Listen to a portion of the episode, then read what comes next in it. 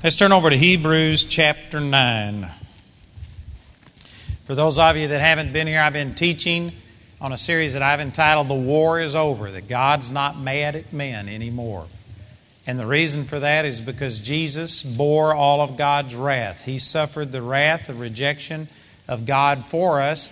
And because of this, God isn't mad. He's not ticked off at us. God isn't not answering our prayer because of sin. And some of the things that I'm going to share tonight are going to probably really blow your religious circuits. This is going to be very, very different than things that most of us have heard. And, you know, I was talking to uh, some friends of mine out there tonight, Steve and Carmen, and uh, I just said this to them. I hadn't really thought of it in these words, but this was a great way of saying it. I said, you know, some people just uh, don't let the Bible get in the way of their theology at all. And uh, that's really a pretty good way of expressing it. We have our own religious traditions and ways of thinking about it, and God forbid, you know, who cares what the Bible says? Here's what I've been taught my entire life. And we're going to counter a lot of what you've been taught, but we're going to share it from Scripture. And I would like to encourage you tonight to let the Bible get in the way of your theology.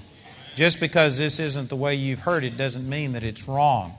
But as a whole, and again, I'm saying some things that I wished you had been here if, if you've missed any of this to get this teaching because I've led up to this point, but I'm not going to take time to go back and say all those things again. Make sure you get those tapes. But uh, God has forever settled the sin issue. People really aren't going to go to hell because of sin. The sins of the entire world have been paid for. 1 John chapter 2 verse 2 says that Jesus is the propitiation. That means the atoning sacrifice for our sins, and not for ours only, but also for the sins of the whole world. The sins of lost people have already been paid for. Jesus bore the sins of everyone, not only the people who he knew would accept him, but even the lost people. People who are rejecting him and hating him have already had their sins forgiven. And somebody might be thinking, so you are you saying that there's no point in getting saved, that everybody's saved? No, that's not what I'm saying. God has made the payment, but you have to receive the payment. The Bible says in uh, Ephesians chapter 2 verse 8 that you are saved by grace through faith. You aren't saved by grace alone, you're saved by grace through faith. Faith Grace is what God does for us, independent of us, completely separate from anything we deserve. And by grace, He has already paid for the sins of the whole world. But you have to put faith in God's grace for it to affect you. And not everybody has responded to God's grace. But the scripture says, Titus chapter 2, verse 11, that the grace of God that brings salvation has appeared unto all men. God's grace that brings salvation has come unto every person. Hitler had the grace of God extended towards him. Hitler had all of his sins forgiven. Jesus paid for every one of Hitler's sins. But as far as we know, Hitler didn't ever put faith in Jesus. Now, he claimed to be a Christian, but there was zero evidence of it. He was uh, consulting astrologers and all kinds of things. There is zero evidence that he was truly born again, and as far as we know, he went into a eternity without God. And because he rejected the payment for his sin, I believe he will answer for those things. But not because the payment wasn't made. The payment was made. He just didn't accept it, so he's going to have to pay for his sins on his own. But God paid for the sins of the whole world. Every person's sins have already been atoned for. People aren't going to go to hell for individual sins. They're going to go to hell because they rejected the payment for their sins and tried to pay for their sins on their own. And that is not only God haters and people who are rebellious, there are going to be multitudes of religious people go to hell because they thought that by going to church and paying their tithes and reading the Bible and trying to be good, that they could pay for their sins. That God would accept them because of some worth or value that they had done. And you know what that is? That is not accepting the payment for their sins. They are still trying to pay for them themselves. There's going to be a lot of people like that in hell.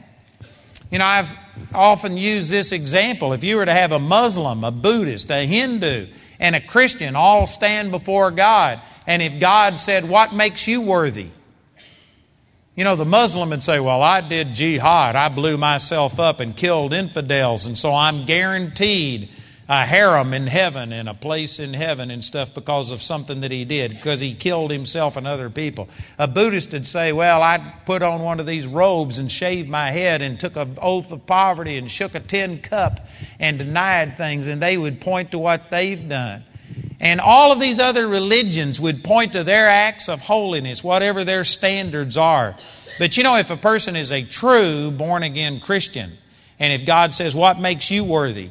They wouldn't say, Well, I went to church and I paid my tithes. If you do that, you are no different than a Hindu, a Muslim, a Buddhist.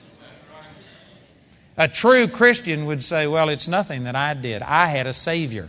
Christianity is the only religion on the face of the earth that has a Savior. Every other religious system makes you have to earn God's favor through your goodness and through acts. And sad to say, there are huge amounts of quote unquote Christians trapped in our churches today that are doing the exact same thing as Hindu, Muslim, Buddhist, whatever. They are trying to be good enough for God to accept them. They think they have to read the Bible and pray, or if they don't do these things, God won't answer their prayer. That is not true Christianity. That is not it. Now, you can be truly born again because sometimes people will present the initial born again experience as being you just come and we sing the song just as I am without one plea. And so people come to the Lord and accept the initial born again experience as a matter of grace. And they don't come to God on their own, but they ask God to save them. But then they fall into this habit of thinking you got saved by grace it was totally the grace of God that caused you to get saved, but now you've got to pray. You got to fast. You got to do this and this and this and this, and they fall back into the same old pattern. So you may be on your way to heaven, but you could still fall back into this legalistic mindset. And this is what the book of Galatians was written about. And Paul said that if you do that, then Christ profits you nothing. And, brothers and sisters, I'm saying this in love. I'm not trying to scold. I'm trying to help and open up our eyes to an area that Satan has been deceiving and, and binding us in. But I can guarantee you there's a lot of people right here in this auditorium tonight that you have prayed and you've received Jesus as your Savior. You're born again. But right now, Christ is profiting you nothing. You can't get healed. You don't have joy. You don't have peace. You don't have excitement. You've got fear and unbelief. If you were arrested for being a Christian, there wouldn't be enough evidence to convict you. There's very little difference between you and your unsaved people at work. There's people that you work with that they would be shocked to find out that you are a Christian. Christ is profiting you nothing, not because he doesn't have power, but because Satan has put forth this lie and we, we think God has this power, but we just feel like, how could he ever do it for me? Because you are back under a sin consciousness thinking you have to earn God's favor. You know you aren't living as well as you should. Your own heart condemns you. And so you don't doubt God's ability. You doubt God's willingness to use His ability on your behalf because you feel that God is still holding sin against you. I've been trying to share with you that God placed your sin upon Jesus. Sin is a non issue with God. Now, He is aware of it and He will convict you and tell you to quit doing this sin, not because He's going to reject you, He's already paid for it, but Satan is going to destroy you if you go live in sin.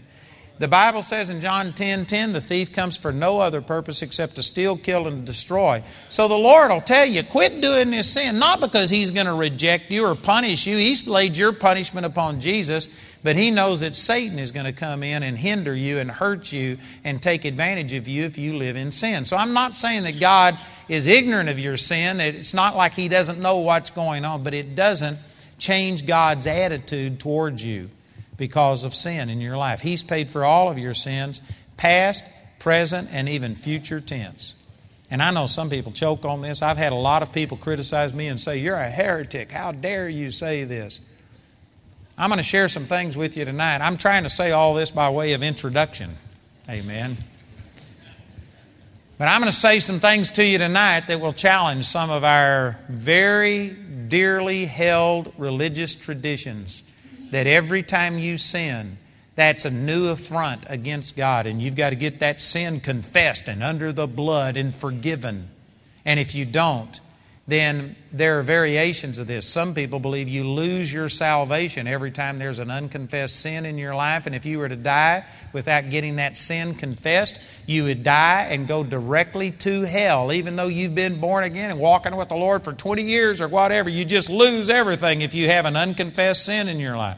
There are people that teach that if you're driving down the road and if you had just gone out and committed adultery or something. But if you were driving down the road and if you hadn't had it confessed, if you were to have a car wreck, you would die and go to hell because you hadn't repented of that sin.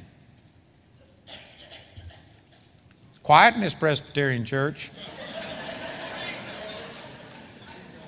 Some of you think, well, what's wrong with that? It's not what Scripture teaches.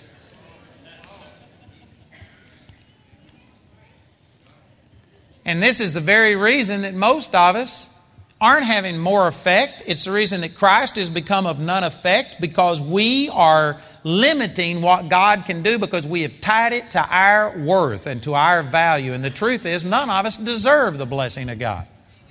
Somebody's thinking, well, I don't do those things. I don't commit adultery. I don't do this. The Bible says in James chapter 2, verse 10, that if you keep the whole law and yet offend in one point, you become guilty of all.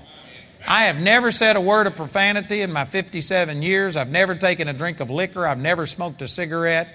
But who wants to be the best sinner that ever went to hell? I have sinned and come short of the glory of God. It's, I've broken the standard, and it's if you miss it a little bit, you miss the whole thing. For somebody to say, "Well, I don't do these bad things," I always come back and say, "So are you perfect? Do you have no sin in your life? Is there nothing wrong?" They, oh, no, I've got problems. I've sinned. I've come short of the glory of God. Well, if you miss it, you miss it. That's like somebody saying, you know what, you got to jump and touch this ceiling. And if you can touch this ceiling, if you can jump and touch this ceiling, then you can be saved. Anybody who can't do this, I'm going to kill you.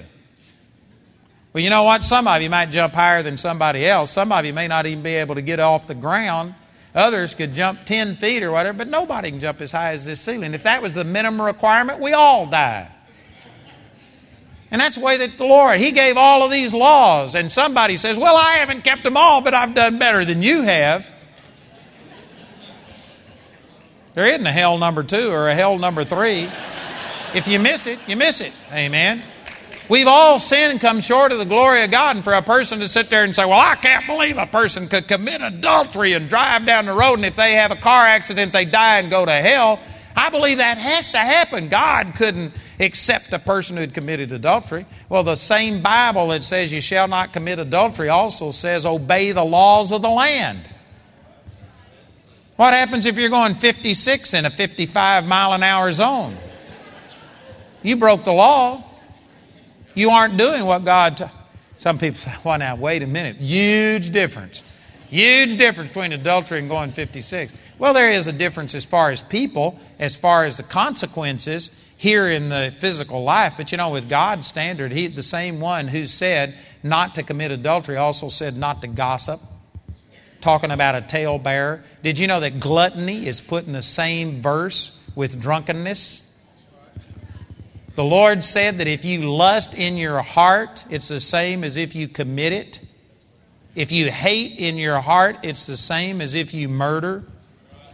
If you're going to start saying that I can't believe a person with sin in their heart is going to be accepted by God, well, then you might as well give it up because I guarantee you all of us have sinned, come short of the glory of God.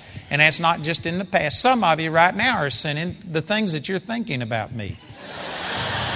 Some of those rotten things and some of the things that you're saying, I'm your brother in the Lord, and whether you like it or not, I'm going to heaven, amen, and you've got to love me.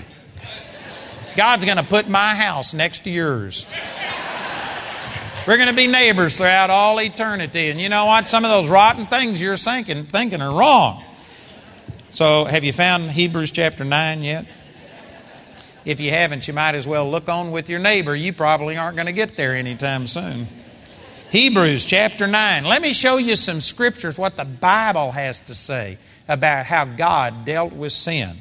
Hebrews chapter 9. If I had time to put the whole book of Hebrews into context, this is one of my favorite books.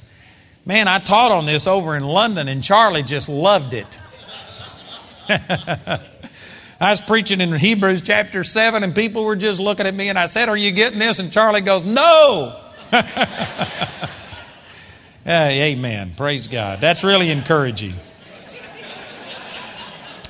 But Hebrews chapter 9, verse 11 says, But Christ, being come a high priest of good things to come, by a greater and more perfect tabernacle, not made with hands, that is to say, not of this building, neither by the blood of goats and calves, but by his own blood, he entered in once into the holy place, having obtained eternal redemption for us. Now, if words mean anything, think about these words. Jesus entered in once. Once. You know what once means? Once.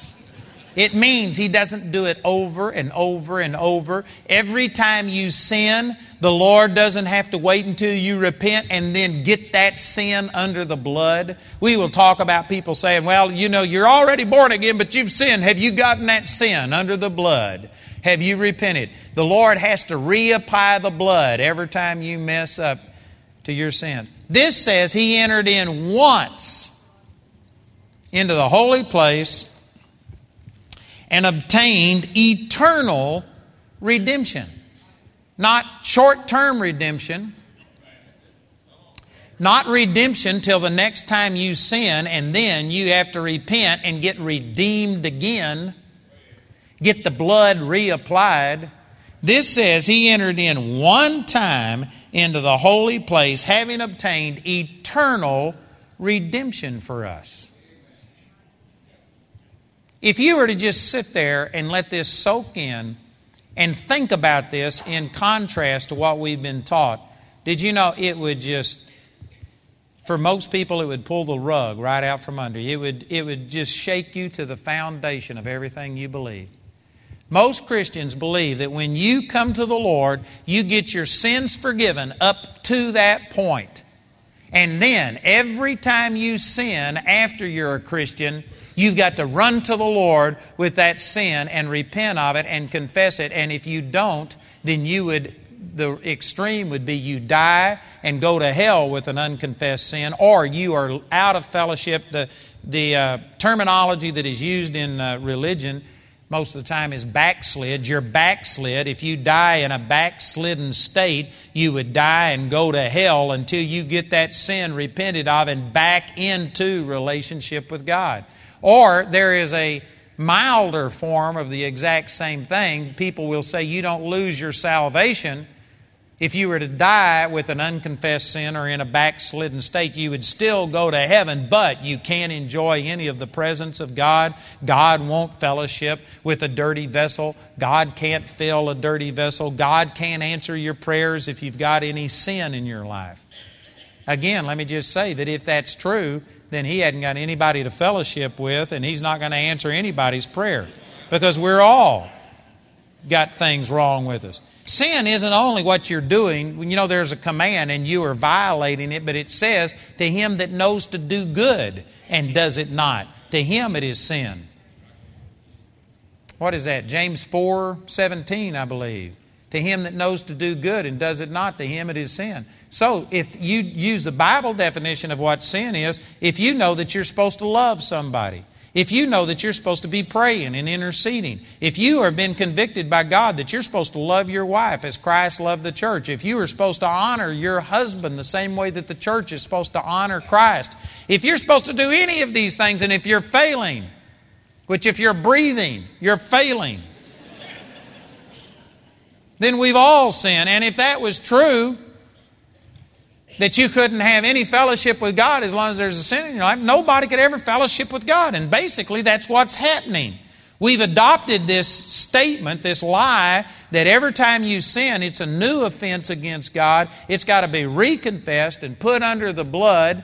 And because of this, we just know in our heart we're just blowing it all of the time. And we just feel unworthy. And because of this, we don't have any confidence that God really loves us. We will say that God loves us, but then we'll turn around and say, oh, yeah, I know why He hasn't healed me of cancer. God's letting me suffer. God killed my children. God let this car wreck happen. God did these tragedies. God's the one that sent 9 11. God's the one that sent the hurricanes because God's ticked off and we say that He loves us out one side of our mouth and out of the next side of our mouth say that He's judging us because of the sin that's in our life.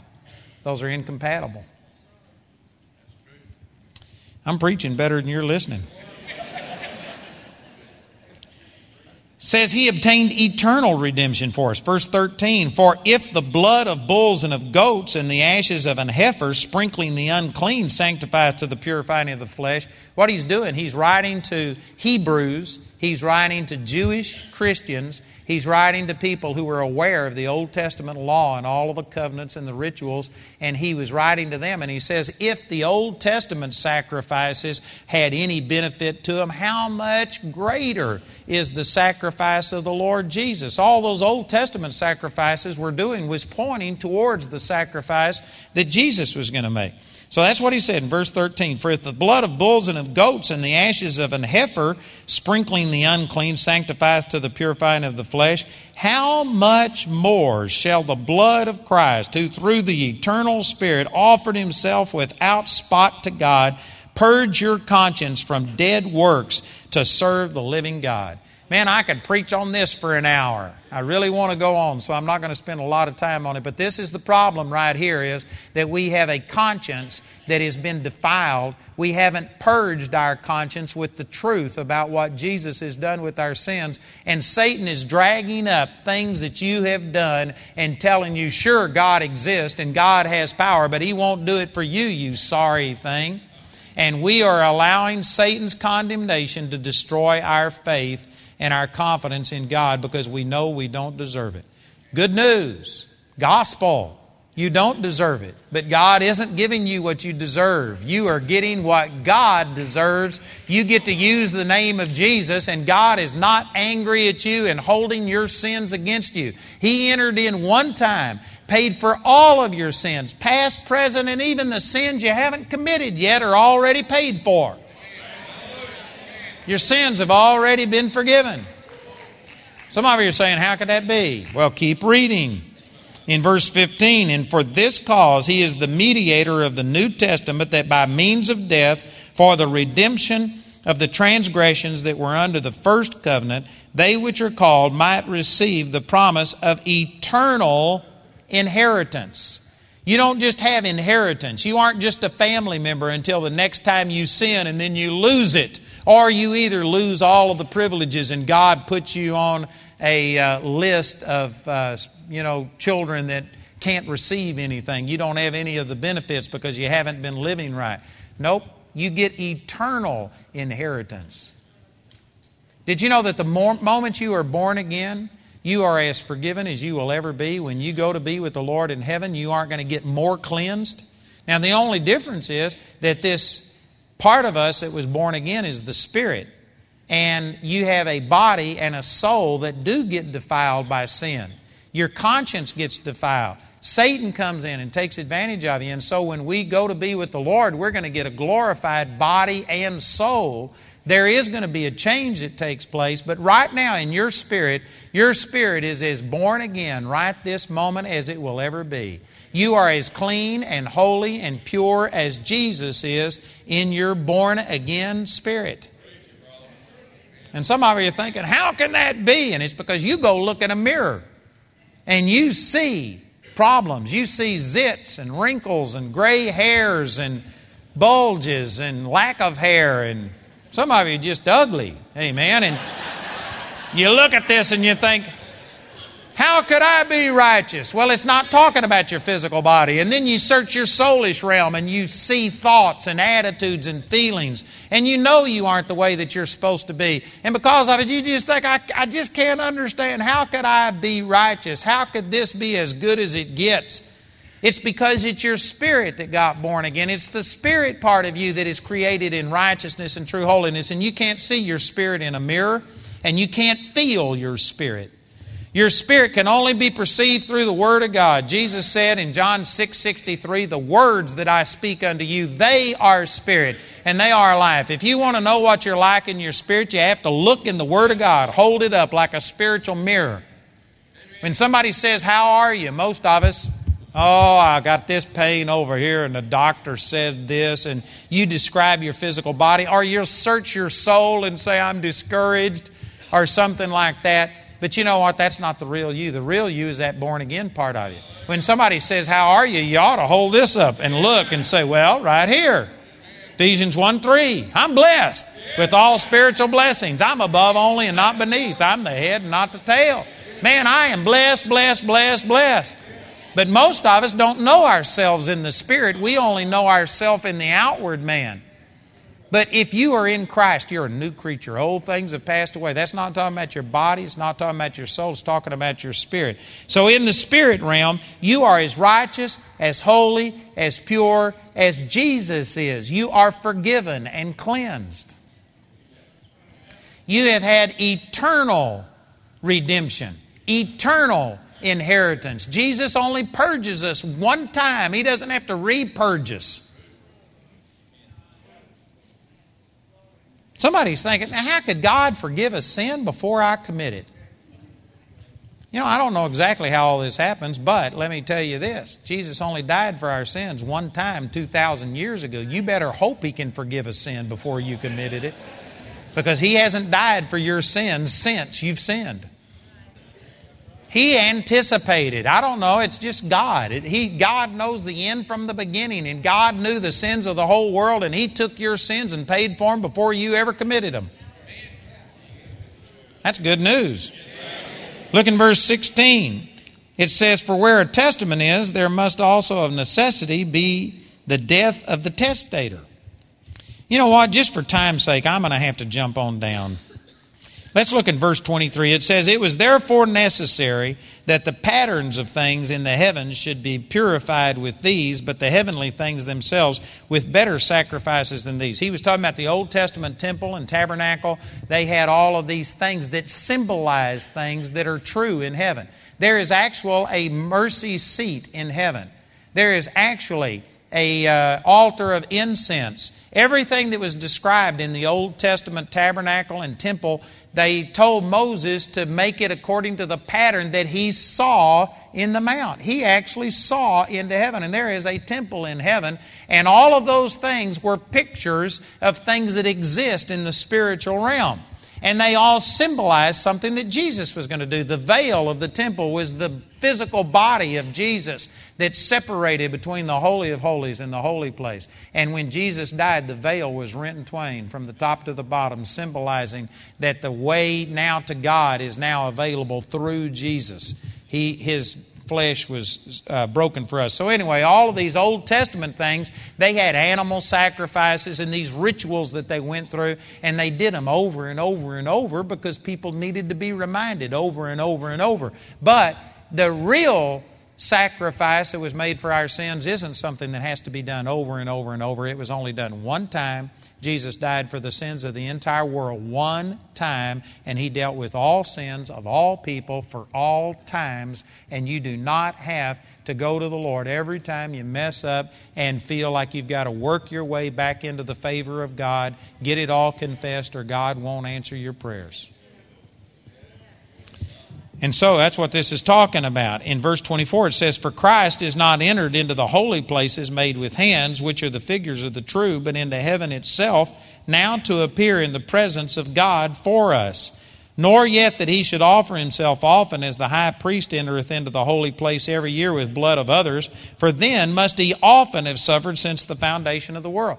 The high priest went into the Holy of Holies every year on the Day of Atonement and made a sacrifice. Plus, there was a morning and an evening sacrifice, and then there was all of the sacrifices. Every time a person sinned, they brought a sacrifice and they had to offer those sacrifices. So there was just a constant flowing of blood and people making sacrifices sacrifices in the Old Testament because they were just pictures. They weren't the real thing.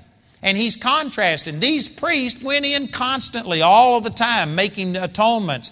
But Jesus only entered in once. If Jesus was doing it the way it was done in the Old Testament, he would have had to have offered himself many, many times. But Jesus only offered himself for our sins one time, is the point that is being made.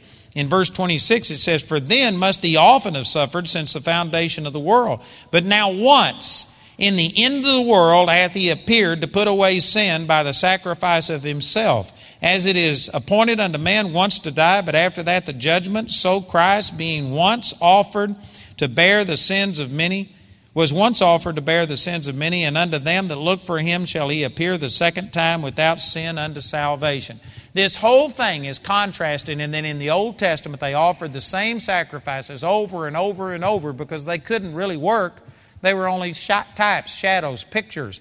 But Jesus could work. His sacrifice was the real deal, and it only had to be offered one time, and it dealt with all sins for all people for all times. He entered in once and obtained eternal redemption for us. So it goes on to say in chapter 10 For the law, having a shadow of good things to come and not the very image of those things, can never, with those sacrifices which they offered year by year, continually make the comers thereunto perfect. For then, would they not have ceased to be offered? That's a question. It's got a question mark. If the Old Testament sacrifices could have worked, then they'd have quit offering them. Because the worshippers, once purged, should have had no more conscience of sin. Now, the Old Testament sacrifices couldn't work, so there was a sin consciousness, and they did offer the same sacrifices over and over and over. But the New Testament sacrifice of Jesus did work, and therefore we should have no more sin consciousness.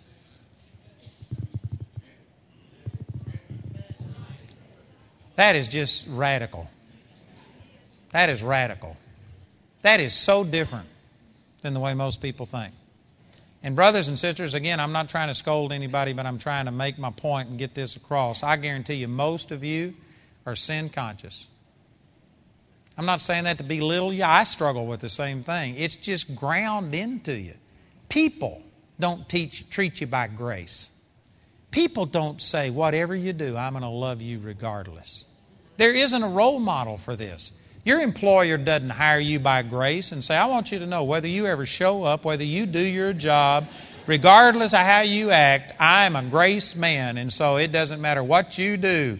You have guaranteed cost of living raises, promotions, and all of these things, whether you ever do anything or not. That's not the way your employer hires you. It's all based on performance. And so everything in the world is based on performance. If you don't perform, you get fired, you get demoted. Even in marriage, we're supposed to love each other unconditionally, but I've dealt with hundreds and hundreds of people that have come to me for counseling, and they always say, Well, I'm mad at them because of this. And I say, Well, you're supposed to forgive them. Well, I know, but they did this. You know what you're saying? You're giving that person what they deserve. You don't love them unconditionally. Even in marriage, we treat people based on performance. We treat our kids based on performance. We tell them that when they do good, we sing their praises. When they do bad, we sing their, uh, what do you, I don't know. Anyway, we punish them. That's what it amounts to. We hurt them. And so, you know what? Just everything around us is all based on performance. But the Lord made a sacrifice to where He forgave you. You didn't deserve to be forgiven. No one, none, a single one of us deserves salvation. None of us deserve to be forgiven. God just forgave you because He's a good God. God is a good God and He loves you and God is forgiven. And because of that, you know what? We shouldn't have a sin consciousness. And yet, most of us are just modeling our relationship with God after the way our fathers treated us or the way somebody else has treated us. But you know what? God is greater than any person you've ever dealt with. God has forgiven all of your sin, and you should have no more sin consciousness. And yet, the average Christian approaches God by saying, Oh God, I come before you so humbly today. Lord, forgive me of my many sins. It's like we feel like we have to mention all of our sins and make sure we mention it quickly, or if we mention it, then God might not mention it.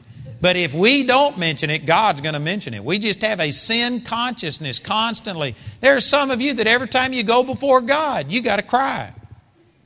You got to be sad. Oh, God, and you're just pleading with God. You feel so ungodly. And in the natural realm, you may be acting ungodly. But if you are truly born again in your spirit, you are the righteousness of God. You are born again. And the Bible says in John chapter 4, verse 24, that God is a spirit, and those who worship Him must worship Him in spirit and in truth. If you approach God in your spirit and you say, Oh God, I'm just so ungodly, I'm so unworthy, how could you love me? You're in the flesh, you aren't in the spirit. Your spirit's not defiled, your spirit's not ungodly. Your spirit is righteous and holy and pure. And some of you think, well, not my spirit. You don't know what I've been doing. You don't know what God has done.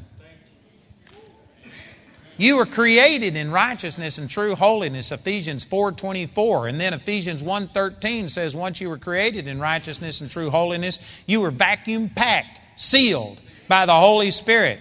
So when you sin as a Christian, sin will affect your physical body. It'll give Satan an opportunity against you in the physical realm, and it will affect your mind and your emotions, your soulish realm, but your spirit is sealed. Sin can't penetrate that seal of the Holy Spirit and you are created in righteousness and true holiness, and you do not lose that right standing with God. Your spirit is as pure right this moment as the moment it was born again. And your spirit is as pure right now as it will ever be in all of eternity. As Jesus is, so are you in this world. 1 John chapter 4 verse 17. You are the righteousness of God in Christ. 2 Corinthians chapter 5 verse 21. You are righteous in your spirit and it's sealed. It never fluctuates. And God is a spirit. And if you worship Him in spirit and in truth, then you can come right before Him, even though you haven't done everything that you should have done in your physical actions. God is a spirit and He relates to you spirit to spirit and He sees you clean and holy and pure, even though you aren't that way in your physical man. Man, that is good news. And so, we should come before the Lord without any sin consciousness, without thinking about how sorry you are. You know, if you've messed up, instead of talking about to God about how sorry you are, talk to God about how awesome He is to love somebody as sorry as you are. Praise Him for His goodness. Amen. Instead of talking about your badness, praise Him for His goodness because he's, His mercies are new every morning. He doesn't change. God is not imputing sin unto you. Man, I'd love to say more about that, but I've got to drop on down to verse 10. In verse 10, he's talking about that the person who made this covenant with us died to put his will into effect, and then he rose from the dead to enforce, probate his own will. That's a good deal. Jesus made a covenant with us. It went into effect when he died, and then he rose from the dead to make sure that his will is being carried out. And in verse 10 it says, By the which will we are sanctified through the offering of the body of Jesus Christ once for all. You have been sanctified. Now again, I hope that the Bible gets in the way of your theology and your tradition. I'm telling you, this is Scripture. The Bible says that we are sanctified through the offering of Jesus Christ once for all. Now, some of you may be thinking, well, maybe that's not talking about once for all times, but maybe that's saying that one sacrifice was for all men, but then it still has to be reapplied every time you sin. Keep reading. Look in verse 11. It says, And every priest, priest standeth daily ministering and offering oftentimes the same sacrifices which can never take away sins. But this man, it's making a contrast between the way it was done in the Old Covenant with the way it's done in the New Covenant. But this man, Jesus, after he had offered one sacrifice for sins forever, not just one sacrifice for everyone's sins, but one sacrifice for your sins forever, length of time. He offered one sacrifice for sins forever, sat down on the right hand of God, from henceforth expecting till his enemies be made his footstool. For by one offering he hath perfected forever them that are sanctified. Verse 10 says, You were sanctified through the offering of the body of Jesus Christ once for all. Verse 14 says, If you were sanctified, you have also been perfected forever. Again, some people think perfect, and they go look in the mirror and they think this is as good as it gets. They search their soul and their emotions. No, it's not talking about your physical body and it's not talking about your soul, but in your born again spirit, the part of you that was totally changed, your spirit is perfect. Your spirit is identical to the Lord Jesus Christ. It's sinless. It's sealed so that when you sin in your physical body, that sin will give Satan an inroad to your body to put sickness on you and cause things like that. When you sin with your soul, it will come in and it'll defile your thinking. Sin will make you spiritually retarded. It will take away your ability to think but it doesn't penetrate your spirit. Your spirit has been sanctified and perfected forever. And another scripture, just to verify that, chapter 12, Hebrews chapter 12, verse 23. I'm breaking right into the middle of this. But it said, well, let's, let's go back to verse 22. It says, But you are come unto Mount Zion and unto the city of the living God, to the heavenly Jerusalem, and to an innumerable company of angels, to the general assembly and church of the firstborn which are written in heaven, and to God, the judge of all, and to the spirits of just men made perfect. The context of this, Hebrews chapter 10, verse 14, you've been sanctified and perfected forever. Which part of you is perfect? Your spirit is a part of you that has been made perfect. You are perfect. Your little spirit is perfect. It would have been wonderful if God would have given us a perfect head that thought and knew all things, but that has yet to come. We are in the process of renewing our mind, and that's what this whole meeting is about, is to share truths with you that a lot of people haven't ever heard. But the truth is that in your spirit, you are sanctified and perfected forever. God has forgiven you of all sin. There is no, God is not mad at you. God is a spirit and He sees you in the spirit. Now, He's aware that you've got a physical body and a soul that does things wrong, but God looks at you in the spirit. You are His workmanship, what it says in Ephesians chapter 2, verse 9. And He looks at you. If you've accepted Jesus as your Savior, He looks at you and He says, Perfect holy, pure, righteous. You've got all of the benefits, all of the privileges that Jesus has because it is not just your spirit that has somehow or another been changed, dusted off, refurbished, but it says in uh, Galatians chapter 4 verse 6 that he has sent forth the spirit of his son into our hearts crying Abba Father. You literally have had Jesus put his spirit on the inside of you. And I'm not talking about the Holy Spirit. I'm talking about the born again spirit of Jesus. You have the spirit of Christ in you. And Romans chapter 8 verse 9 says if any man doesn't have the spirit of Christ, he isn't any of his. If you say, I don't believe I've got the Spirit of Christ, well, then you need to be born again. Because if you're born again, you've got to have the Spirit of Christ or you are none of His. You have a born again spirit that is identical to Jesus because it is His Spirit on the inside. You have His faith, His knowledge, His power, His victory. Everything that is true of Jesus is true of your born again spirit.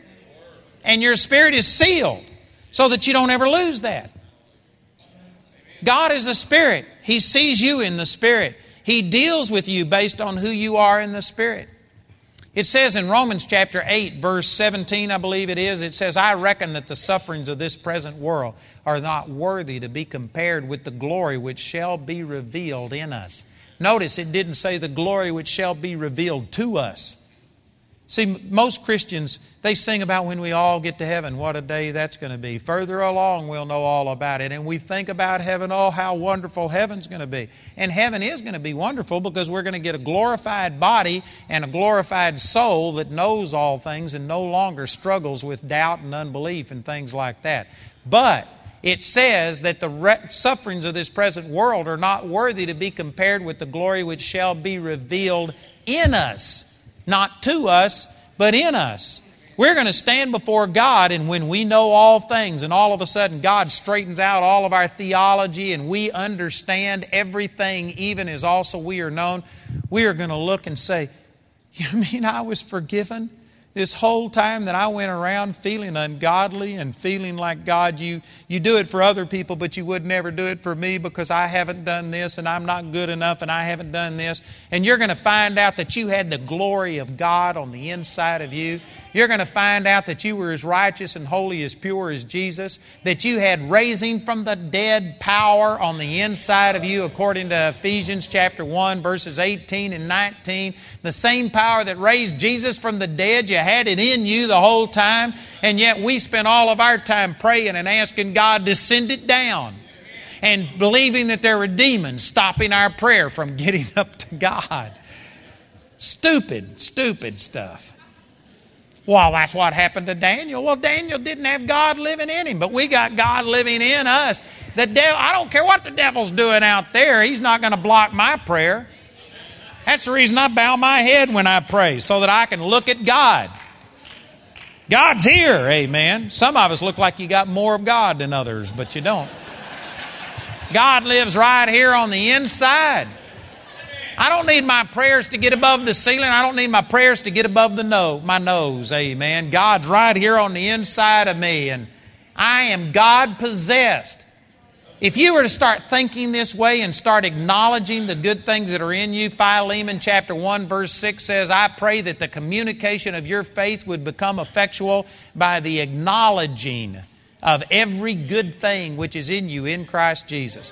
Brothers and sisters, we are the average Christian today believes God can do anything, but that He has done nothing.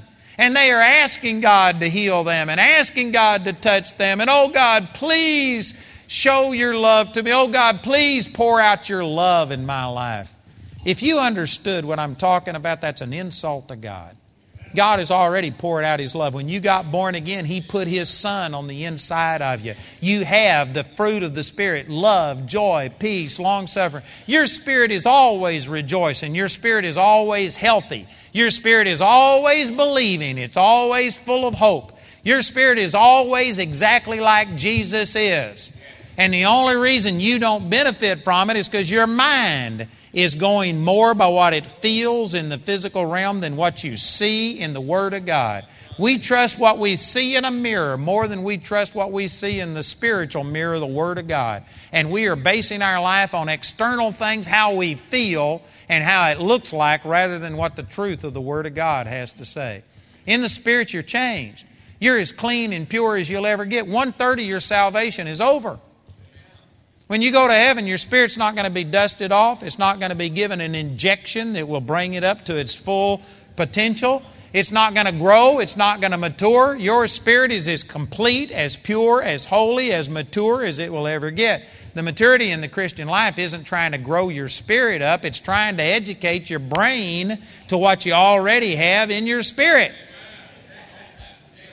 You're already perfect. God loves you even though you've messed up, even though you aren't what you're supposed to be. God loves you not because of what you do, but because of what He did. He gave you eternal redemption, eternal inheritance. He has sanctified and perfected you forever. Your spirit is perfect. And you can enter right now into the presence of God, and you have the same rights and privileges with God the Father that Jesus has because you have the Spirit of the Lord Jesus Christ living on the inside of you. And the only thing that is hindering us is that we don't know what we've got. And we have fallen for these things that tell us that every time you sin, God turns his back on you. God is grieved. God is upset with your sin.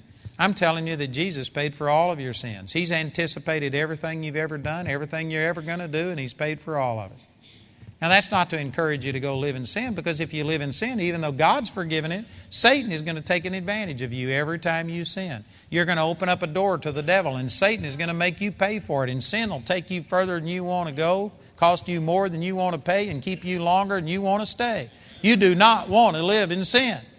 But I'm saying that we all fail, and if you think that God turns away from you, will not answer your prayer, doesn't love you, isn't as pleased with you because you haven't been studying the Word as much as you did one time, if you think any of those things, Satan is going to take that kind of thinking to depress you, to discourage you, to keep you from trusting and believing in the presence and the power of God.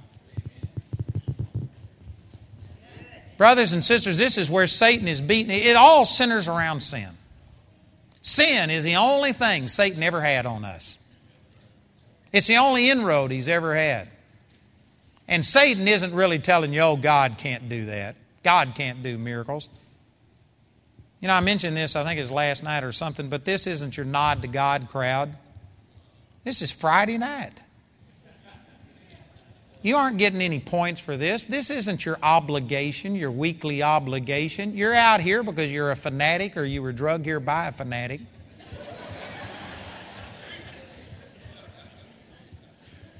Y'all believe in the supernatural power of God. It's not that you doubt that God has power. If you didn't, if you didn't believe those things, you wouldn't be here. But yet, many of you here don't see the supernatural power of God. You believe God can do it, but where Satan is beating us is not telling us that God can't do anything, God can't perform miracles. That's not what he's doing. He's He's not even impugning the character of God. What he's doing is saying, sure, God can do it, but you're a sinner. You don't deserve it. God won't do it for you. There are some of you that have more faith in my prayers than you have in yours. Because you see me on television, hear me on radio, and you think, oh, this guy's got it together or whatever. But you know what the truth is? If you knew me as well as you know you, you wouldn't have any more faith in my prayers than you got in your prayers. Man, it takes faith for me to believe that God's going to answer my prayers because I know me. And the reason, you know you. And that's the reason, that's where you're missing it, is because you're sin conscious and you're still thinking, I've got to get over these things. I had a woman come to me and, and ask me to pray with her over smoking, and she just cried and she was so ashamed. I hate to admit it and stuff. Did you know you don't go to hell for smoking? You smell like you've been there, but you do not go to hell for smoking. God isn't mad at you if you smoke. I don't think it's a good testimony. It's not healthy for you. And if you're telling somebody else, oh, God can set you free, and yet you want to quit smoking and you can't get free, that's not good. I'm not advocating smoking, but I'm saying that God isn't mad at you. God doesn't hate you if you smoke. That's not going to send you to hell. You know, I got a real education the first time I ever left the United States and went over to Europe because I was raised in a strict Baptist home. We didn't dip or cuss or chew or go with those that do. We didn't mow the lawn on Sunday. You didn't wash dishes on Sunday. It was work. We observed the Sabbath, which of course the Sabbath wasn't Sunday, but we observed Sunday as the Sabbath. We we did all of these things. We were we were very holy and did all this stuff. And man, when I went to Austria the first time, it just played a little bit with my little Baptist mind because we had about 100, 200 people there, and they were sitting around tables, and they were serving them all beer. This was a church. And they served everybody a whole lager, a whole pitcher of beer, and they gave them all free beer for as long as I spoke. It was one of the few times that nobody minded how long I went. They would have been fine with them if I'd gone all night long. And here's my little Baptist mind preaching away and people just drinking and praise God and worshiping God. But then, you know what? In they drink beer. Christians drink beer in Austria, but if you drink coffee, if you taste coffee, you go directly to hell. You do not pass go. You do not collect $200. You go straight to hell if you drink coffee in Austria. They can't believe that a Christian would drink coffee. And then you cross the border over into Hungary and they drink coffee and beer. But if you smoke a cigarette in Hungary, you go directly to hell. And you know what? I begin to realize that, you know, God couldn't treat Hungarians differently than he does Austrians and then he does America. I got to thinking some of this is kind of man's interpretation of things.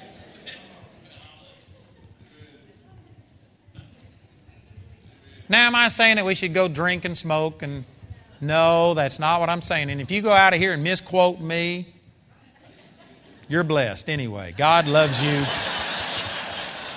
I started to put you under guilt and condemnation, but that wouldn't be right, would it? God loves you, stupid. But I am not saying that you're supposed to go do all these things. They're damaging to your health. It's not a good witness. But I am saying that, you know what? We have condemned ourselves when God isn't condemning us. Over in 1 John chapter 3, verse 18 and 19, it says, Beloved, if our heart condemn us, God is greater than our heart, and He knows all things. That's saying that, you know what? You can be condemned when that God isn't the one condemning you. Many of us say, oh, God's been on my case and has been dealing with me about this, when the truth is, it's not true. It's just your religion. I remember the first time I ever skipped a Wednesday night church service because my girlfriend, I was in the ninth grade, invited me to go over to her house, and I felt bad about it, but I just went anyway. When I got there, there was two other ninth grade couples, and they were dancing. Now, it was bad to skip out on church. First time I'd ever skipped church in my life, but they were dancing, and I mean, I wasn't even driving in the ninth grade. I called my brother and asked him to come get me, and I was at church before it was over at the altar asking forgiveness that God wouldn't strike me dead because I was in a place where people were dancing. And I was defiled over that for weeks. And you know what? God wasn't the one that was defiling me. It was my own religious teaching and stuff. You've been beating yourself up. You know, you can't even blame it on the devil. Many of you can't even blame the devil for being the one to condemn you because all he did was teach you something and you've been doing such a good job. He's been on vacation ever since. The devil doesn't have to condemn you. You are doing a bang up job of destroying yourself.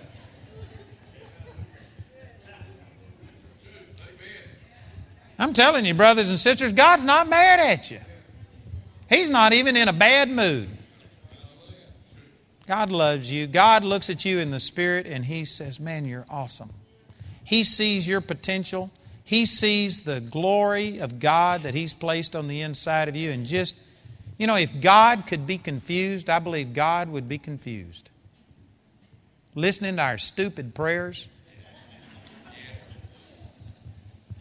Oh God, take not your Holy Spirit from me. God, I'm sure God's saying, didn't I? Pro- I know somewhere in the book I have promised them that I would never leave them nor forsake them. And yet they pray, oh God, just be with us tonight as we meet. What a stupid prayer. How's God going to answer that prayer when He said, I'll never leave you nor forsake you? And we say, oh God, just come and be with us. Or the church we were at Sunday, they, it was funny. Gail and David were standing next to me, and they're good friends. And anyway, the worship leader was, Oh God, come and visit us. God, we ask you to come down, come down and visit us. And I heard David saying, Thank you that you're already here. You don't have to come visit. I looked down the row and they were all saying stuff contrary. They were all saying, Thank you that you're already here. But we prayed some of the stupidest prayers. Jamie brought this out. You know, when you ask somebody to come visit, that means they aren't a permanent resident. A visitor comes and stays for a brief while and then they're expected to leave. It might be a day or a week, but you know, you know if you're a visitor, you don't move in. What a terrible concept. Come visit us. Man, he ought to be there all of the time. And plus, you shouldn't have to ask him to come. He said he's always here. He never leaves us nor forsakes us. We pray stupid prayers because we don't understand that it's already done, that in our spirit you got all of God that you can get. You don't need God to stretch forth his hand and touch you. He's already put himself on the inside of you. The same power that raised Jesus from the dead already indwells every last one of you that have been born again. You don't need more of God. You need to find out what you've got. You need to acknowledge the good things that are on the inside of you, and then your faith will begin to start working. Philemon chapter 1, verse 6. Brothers and sisters, God's already done everything. You've already got everything that you're looking for, everything that you're praying for. It's already happened. You're begging God, oh, please forgive me of this sin, and the truth is, He's already forgiven you before you even asked. Somebody's thinking, so do you have to, are you saying you don't have to repent? The word repent means to turn and go the other way. Yes, you need to repent and turn and go the other way because if you persist in sin, Satan is going to eat your lunch and pop the bag. You don't need to give Satan that kind of an inroad. It's stupid to live in sin. So, yes, you need to repent and turn from it, but for what purpose?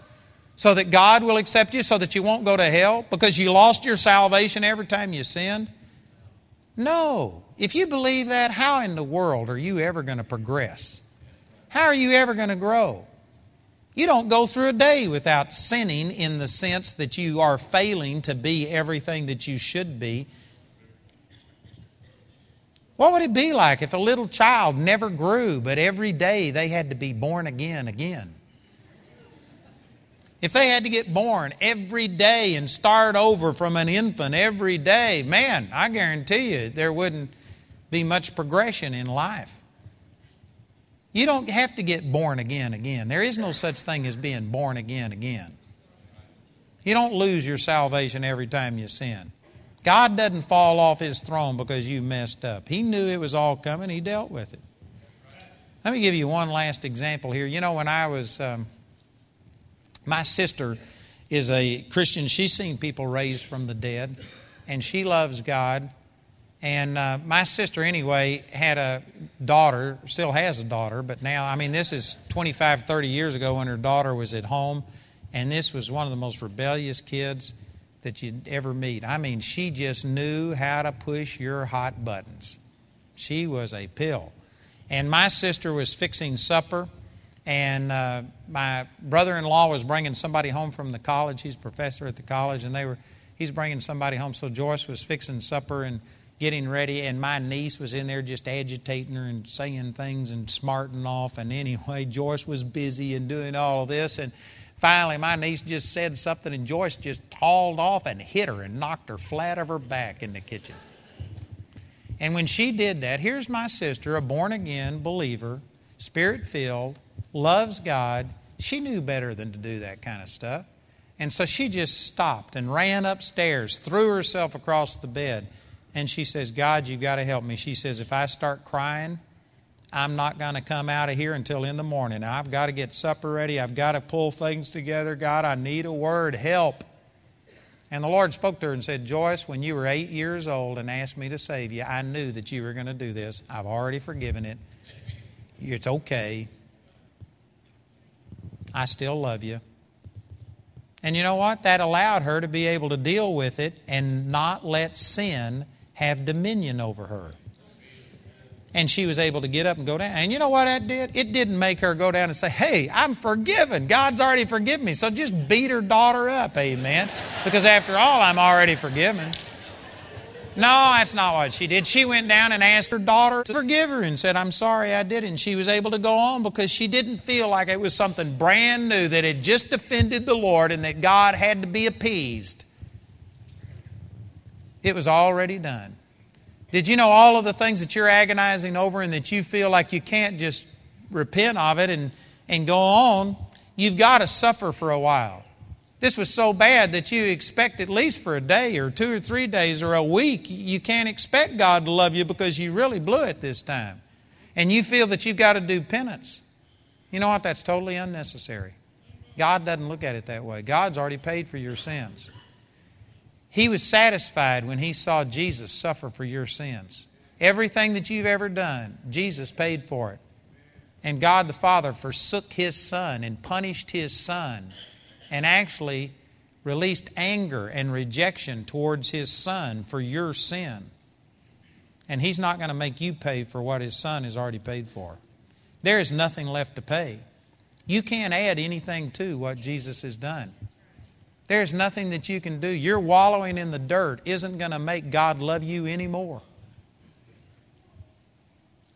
God loves you not because of your goodness, but because of Jesus' goodness and what Jesus did for you. And you need to change the basis of your relationship from being your own goodness and your own performance. And you need to start relating to God based on what Jesus did for you and putting faith in Him. And when you do that, Jesus is the same yesterday, today, and forever. He never changes. And therefore, your relationship will become steady and secure. You won't have highs and lows. You won't go through the pit and through the valley and feel like God is forsaking you if you ever understand what I'm talking about.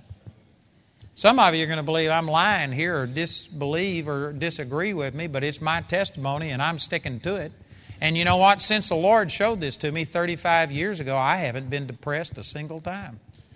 I've had depressing things happen, and I've been tempted to be depressed, but I know this truth, and I know that God loves me, and I know that in my spirit there is love, joy, peace, and all of these things, and I have been able to refuse and reject that, and I live a happy life. I am steady. I'm secure. Even when I was told that my son had died, you know what? I had temptation to get into pity or fear or hurt or pain or grief the same as anybody would, but I don't like that. And I just decided I'm not going to grieve over this. I am not going to be upset. I am not going to sorrow over this. And I started praising God and worshiping God. And as soon as I did, man, faith rose up on the inside, and I told Jamie, watch this. This is going to be awesome. And after our son was dead for five hours and turned black, he came back from the dead, and he's the one that beat Linus in bowling. Not bad for a guy that was dead most of the day.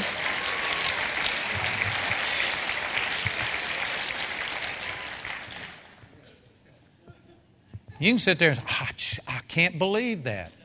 I don't believe you can do those kind of things. That's obvious. But I'm telling you, this is my testimony, and I'm sticking with it. I found out that I'm a new person in Christ, and I'm not letting what I feel in my flesh dominate me. People that are depressed and discouraged are people who are living in the flesh, looking at the physical realm, and they don't know who they are in Christ. If you know who you are in Christ, if you see that your sins are forgiven, if worse comes to worse, and if you die, you go directly into the presence of God, inherit a mansion that you'll live in the rest of your life, walk on streets of pure gold, get to meet the one personally who's loved you and died for you. Man, what a great deal. You got nothing to be discouraged over. If the doctor tells you you're going to die, just kiss him. Say, awesome. For me to live is Christ and to die is gain. What a wonderful thing. And some of you think, hey, that's just preacher stuff. You can't live that way. I do. You can do it. Brothers and sisters, God's awesome. He's been good to us, and it's only our own religious bondage that is keeping us from appreciating and receiving it. My people perish for a lack of knowledge. And so that's what this whole seminar is for, is to try and share some of these truths with you that God has shared with me. And I guarantee you that what God, what these truths have done in my life, they will at least do that much for you. And I believe that if you were to take them and meditate on it, you could go far beyond the things that God has shown me and done in my life. Brothers and sisters, you don't have to be up and down if we would get into Jesus and start basing our life on what He has done and not let Satan put you back under sin that you've been redeemed from, you know what? Nothing, nothing could destroy you. Your faith would go through the roof. Isn't that good? God loves every one of us. Thank you, Jesus.